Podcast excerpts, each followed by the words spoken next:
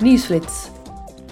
Het Europees Parlement zal een drukke agenda hebben wanneer de parlementsleden terugkeren na het zomerreces.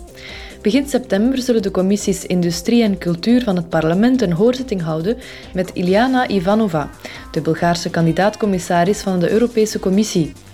Ivanova zou verantwoordelijk worden voor innovatie, onderzoek, cultuur, onderwijs en jeugd en Maria Gabriel vervangen, die in mei aftrad om een functie in de nieuwe Bulgaarse regering te bekleden. De stemming over haar benoeming vindt plaats tijdens de eerstvolgende plenaire vergadering in september. Op 30 augustus bespreekt de Commissie Vrouwenrechten en Gendergelijkheid samen met de Commissie Werkgelegenheid en Sociale Zaken een ontwerpverslag over normen voor instanties die zich inzetten voor gelijke behandeling op het gebied van werkgelegenheid en beroep.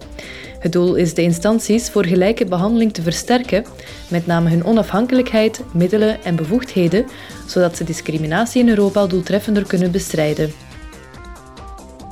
Eind oktober organiseren het Europees Parlement en de Europese Commissie samen het tweede EU-belastingssymposium in Brussel.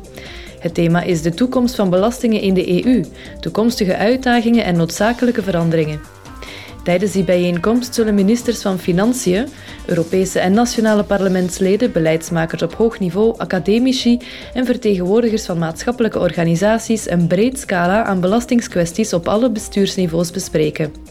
De inschrijvingen gaan in september van start. Dit was de laatste nieuwsflits voor de zomerstop. Op 4 september zijn we weer terug in alle 24 officiële EU-talen.